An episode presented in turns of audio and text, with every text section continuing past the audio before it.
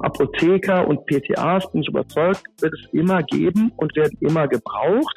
Aber ob es jemals noch in dieser Freiberuflichkeit gibt, wie wir uns das wünschen, und ich glaube, dass das gut ist für eine unabhängige Arzneimittelversorgung, das steht mal in den Sternen. Unterm U, der Dortmund-Podcast. Mit Felix Gut. Hallo und herzlich willkommen. Ich hoffe, es geht euch gut bei dem, was ihr gerade macht. Schön, dass ihr dabei seid. Möglicherweise ist euch am Mittwoch die Menschenmenge in der Dortmunder Innenstadt aufgefallen. Apothekerinnen und Apotheker waren da auf der Straße, unterstützt von Hausärzten und deren Personal. Ganz schön viele Schreckensszenarien wurden da gezeichnet, vom nahenden Ende der wohnortnahen Gesundheitsversorgung, wie wir sie kennen zum Beispiel. Es ist ein komplexes Thema, das wir im September auch schon einmal in diesem Podcast besprochen haben. Es schwirren viele Schlagworte durch den Raum von Medikamentenmangel bis zu einem komplizierten System der Vergütung.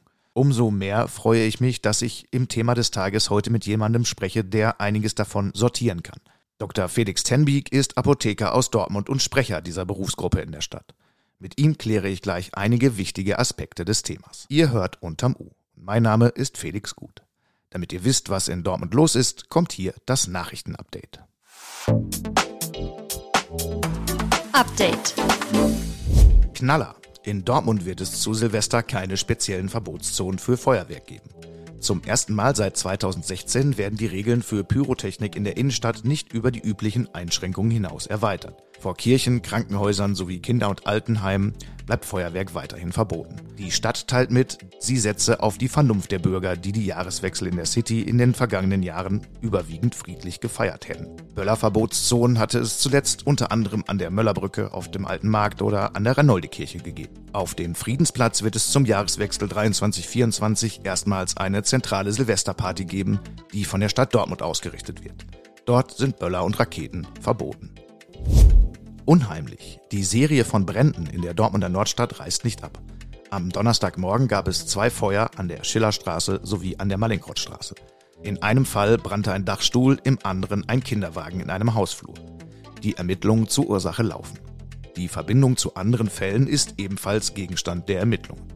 Seit Juli brennt es in der Gegend immer wieder. Insgesamt gab es bereits neun Einsätze bei Bränden in Wohnhäusern im Gebiet rund um die Schillerstraße durcheinander. Die Folgen des Lokführer-Warnstreiks am Donnerstag waren auch in Dortmund zu spüren.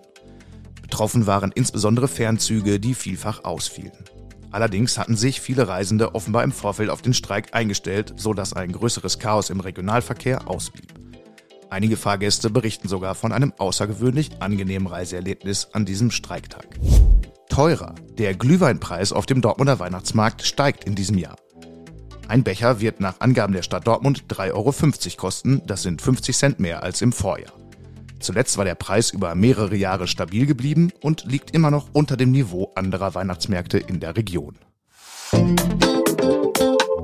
Das Thema des Tages. Ich habe als Reporter am Mittwoch über den großen Protesttag im Gesundheitswesen berichtet. Mehrere tausend Beschäftigte von Apotheken und Hausarztpraxen sind durch Dortmund gezogen und haben ihrem Ärger Luft gemacht. Die Stimmung bei der Demo habe ich als außergewöhnlich wahrgenommen. Hier hat eine Berufsgruppe demonstriert, die in der Vergangenheit noch nicht oft für ihre Interessen aufgestanden ist. Apothekern und Ärzten, das ist die weit verbreitete Meinung, geht es doch gut. Am Mittwoch habe ich gelernt, es gibt genügend Gründe, warum sich Beschäftigte dieser Berufsgruppe, die ziemlich stark weiblich geprägt ist, Sorgen um die Zukunft machen. Manche davon sind für Laien nicht einfach zu verstehen, denn wer weiß schon, was von den viel zitierten Apothekerpreisen eigentlich wirklich bei den Leuten hinter dem Verkaufstresen hängen bleibt. Für uns ist ja nur wichtig, dass wir ein Mittelchen bekommen, wenn wir es benötigen. Klappt das nicht, bekommt das Personal in den Apotheken und Praxen häufig den Ärger direkt ab. Mit Dr. Felix Tenbiek, Sprecher der Dortmunder Apotheken und selbst Inhaber eines Betriebes im Stadtteil Kirchhörde, spreche ich jetzt über die Lage in der Dortmunder Gesundheitsversorgung und über seine Wahrnehmung des Protesttages. Herr Tenbiek, blicken wir zunächst einmal auf den Protest am Mittwoch nochmal zurück. Wie haben Sie den Tag empfunden? Ja, eigentlich finde ich ja viel spannender zu wissen, wie Sie und Außenstehende den empfunden haben. Ich war ja quasi auf der Organisatorenseite, ähm, war aber schon ähm, gerade beeindruckt, dass wirklich so viele Kolleginnen und Kollegen, Ärzte waren auch dabei, ähm, da teilgenommen haben. Und das war schon ein deutliches Zeichen, dass dass der Schuh drückt. Ja, kann ich nur bestätigen. Von außen äh, war es tatsächlich ja, ein eindrückliches Bild, äh, was da entstanden ist. Aber trotzdem geht es ja um, um ernste Dinge. Ne? Das kann man, ist ja schon deutlich geworden, dass da die, die Sorgen durchaus konkrete sind. Was haben Sie so an neuen Dingen auch so im Austausch mit anderen mitgenommen? Was wirklich schön war und relativ neu war zu sehen auch, ist, dass man sich inzwischen einig ist in den verschiedenen Gesundheitsberufen, dass die Ärzte zu den Apothekern gehen und sagen, Mensch, ihr habt recht und uns geht eigentlich genauso und irgendwie haben wir das gleiche Problem mit der aktuellen Situation. Ähm, das ist was, was man von früher vielleicht nicht so kannte, diesen Schulterschluss der Gesundheitsberufe. Gleichzeitig hat man wieder gemerkt, ähm, ich glaube, das haben Sie auch heute schon in der, in, in der Zeitung geschrieben, dass einfach immer mehr Kollegen gibt, die Sorgen haben und die Ängste haben und die keinen Spaß an dem Beruf mehr haben. Ob es die Alten sind, die es jahrelang schon machen, oder die relativ jungen Kolleginnen und Kollegen, Mitarbeiterinnen und Mitarbeiter, ähm, die sich da, na, die sich das mal anders vorgestellt hatten, sage ich mal. Das heißt, die Stimmung in der Branche ist nicht besonders gut gerade. Ja, das kann man so sagen. Also das sind tatsächlich ähm, Sorgen und Ängste, die ähm, ja dann finanzieller äh, Natur sind. Sie sehen das ja unter anderem auch an den an den sinkenden Apothekenzahlen. Ja, deutschlandweit werden dieses Jahr mehr als 600 Apotheken netto schließen, also weniger am Ende des Jahres da sein, als das ähm, Anfang des Jahres war. In Dortmund zum Beispiel haben wir auch in den letzten lassen wir nicht lügen, zehn Jahren über 20 Prozent der Apotheken verloren.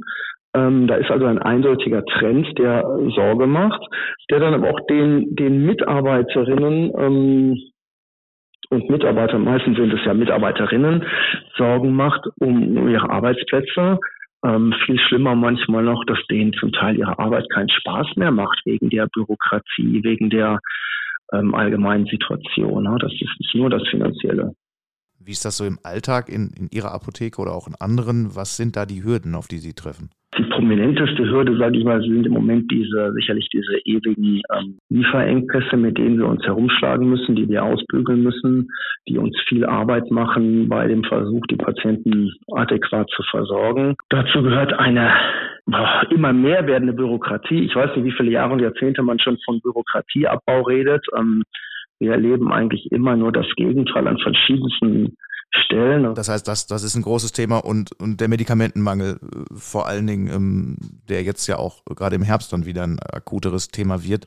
Wie ist da gerade die Situation? Der Medikamentenmangel ist natürlich auch das, was ähm, nach außen hin spürbar wird. Ja, jetzt so lapidar gesagt, mag ja den Patienten egal sein, wie viel Bürokratie ich noch hinten dran habe.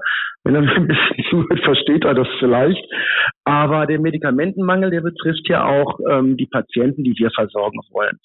Und da ist die Lage eigentlich nicht viel besser, als es im Sommer war, als es im letzten Winter war. Also die ist äh, chronisch schlecht, die Lage. Ähm, es hat sich vielleicht ein bisschen verschoben. Jetzt im Moment sind nicht die Fiebersäfte und Fieberzäpfchen das Problem. Ich weiß nicht genau, ob wir über den ganzen Winter kommen, aber im Moment ist das nicht das Thema. Aber düster sieht zum Teil bei Antibiotika aus. Für Kinder, aber durchaus auch für Erwachsene. Woran liegt es, dass bestimmte Präparate knapp sind?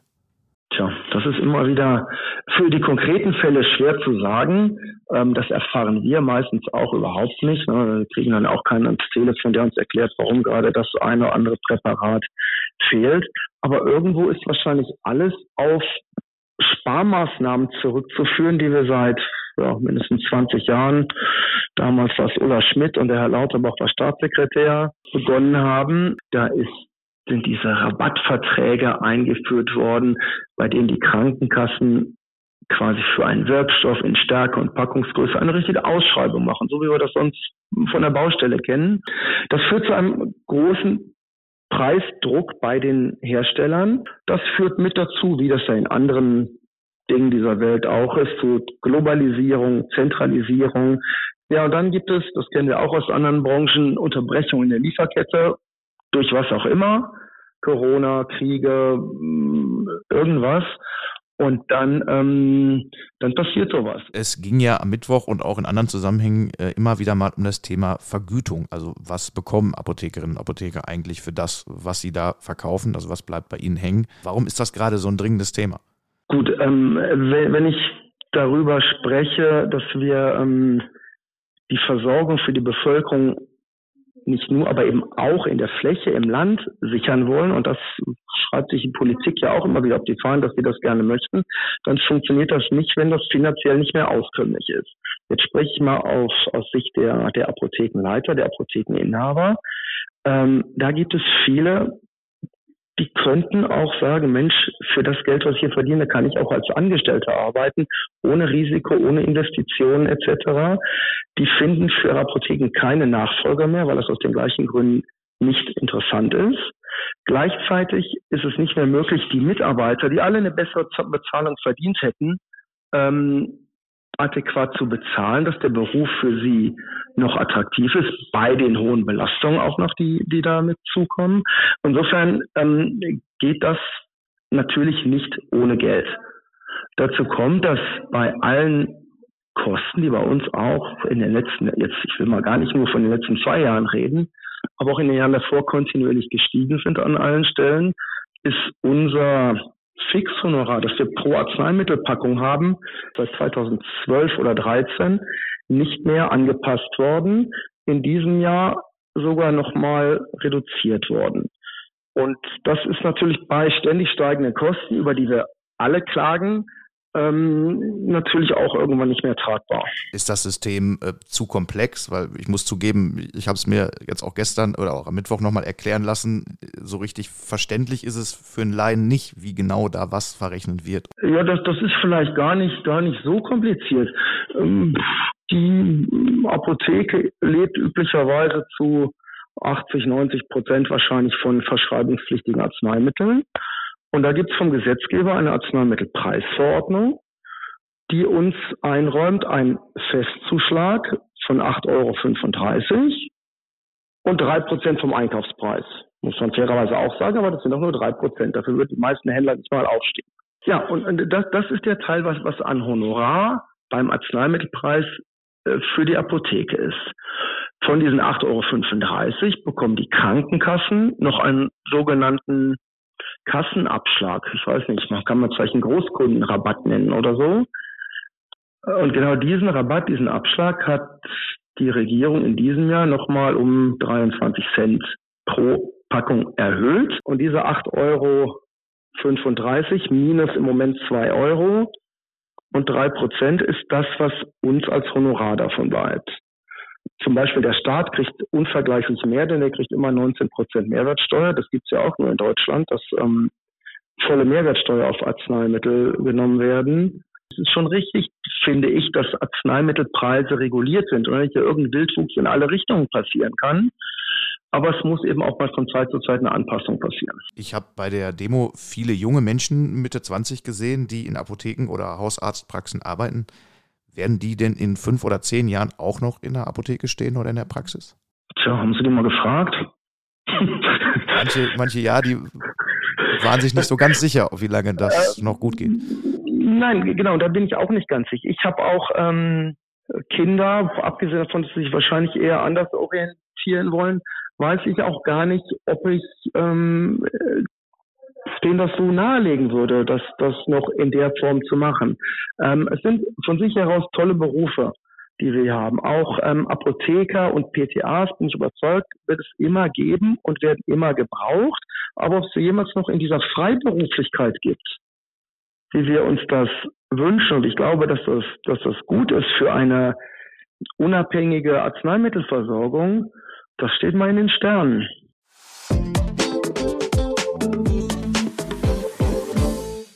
Ich möchte mit euch jetzt noch einmal auf einige News aus dem Bereich Gastronomie und Ausgehen in Dortmund blicken. Denn da ist gerade eine Menge los. Da ist zum einen eine lange angekündigte Eröffnung, die es nun doch nicht gab.